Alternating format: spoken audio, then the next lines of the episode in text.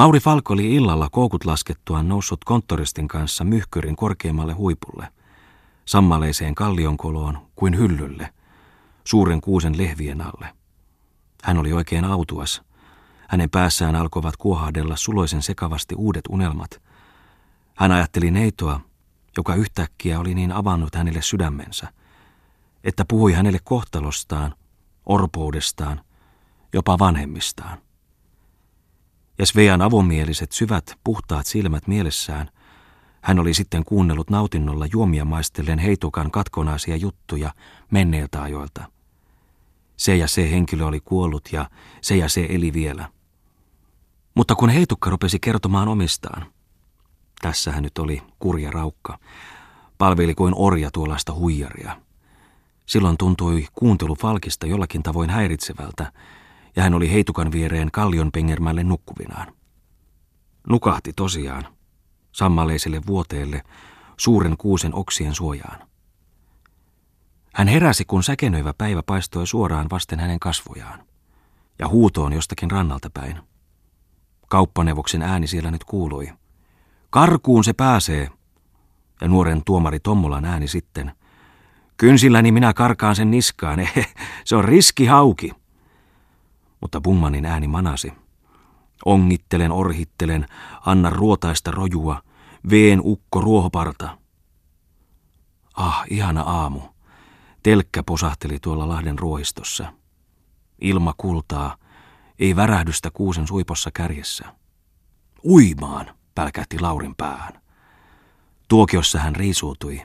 Tuonne oiva Tommolan ja ukon ääntä kohti hän juoksi, aikoi yllättää heidät kuin metsän peikko ja indiaani, sillä sehän nyt oli, vapaa metsässä, luonnon sylissä.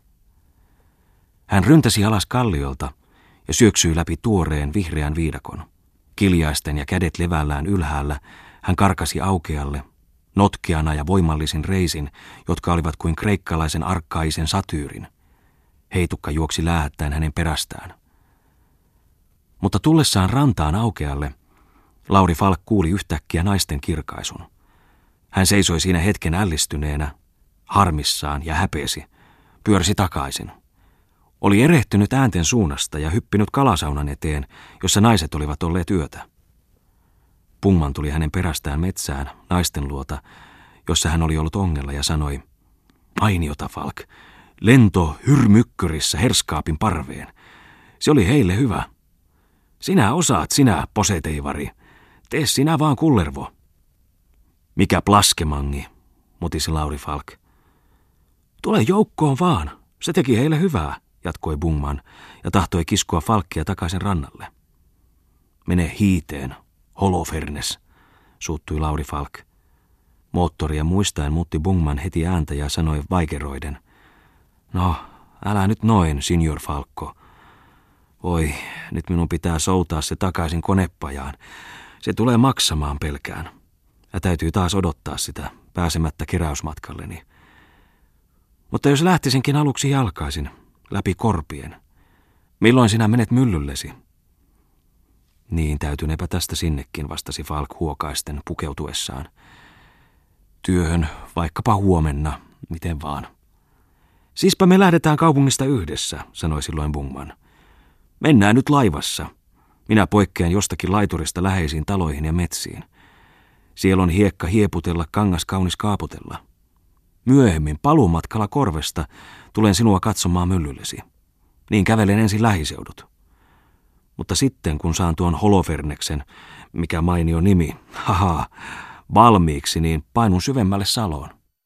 Rantakalalle, maisterit ja musikantit, kaikui oiva Tommolan ääni, ja samassa hän ilmestyi metsästä Bungmanin ja Falkin eteen ja puhui – Kauppanevoksella on lähtö konttoristin kanssa mantereille tiloilleen. Mutta me leikamoimme vielä täällä. Kellimme hiekassa punaisena kuin peijakkaat, kunnes heitukka tuo maalta toisen veneen. Sitä hän jatkoi hiljaisemmalla äänellä Falkille. Minä tutkin, tutkin tuota isipappaa. Tahto hänellä on morski kuin saatanalla, peijakkaa novella mies. Mutta paha seikka. Hän on itse oppinut. Ja Tommola rypisti arveluttavasti kulmiaan. Mutta tyttö on lysti, nimittäin Mimmie, arveli sitten Tommola. Ja entä tuo Sveerosa?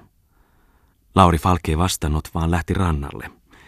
Siellä tuli häntä vastaan ensimmäisenä maissirouva, joka lausui, Anteeksi, että näette minutkin näin, dekoltee. Mutta mitä se tekee täällä luonnossa, herra Falk? Ja Lauri Falk huomasi silloin hänen povensa, joka oli puoliksi avoin, ja jota hän peitteli koketisti kaksin käsin. Valkean poven ja pehmeän kaulan.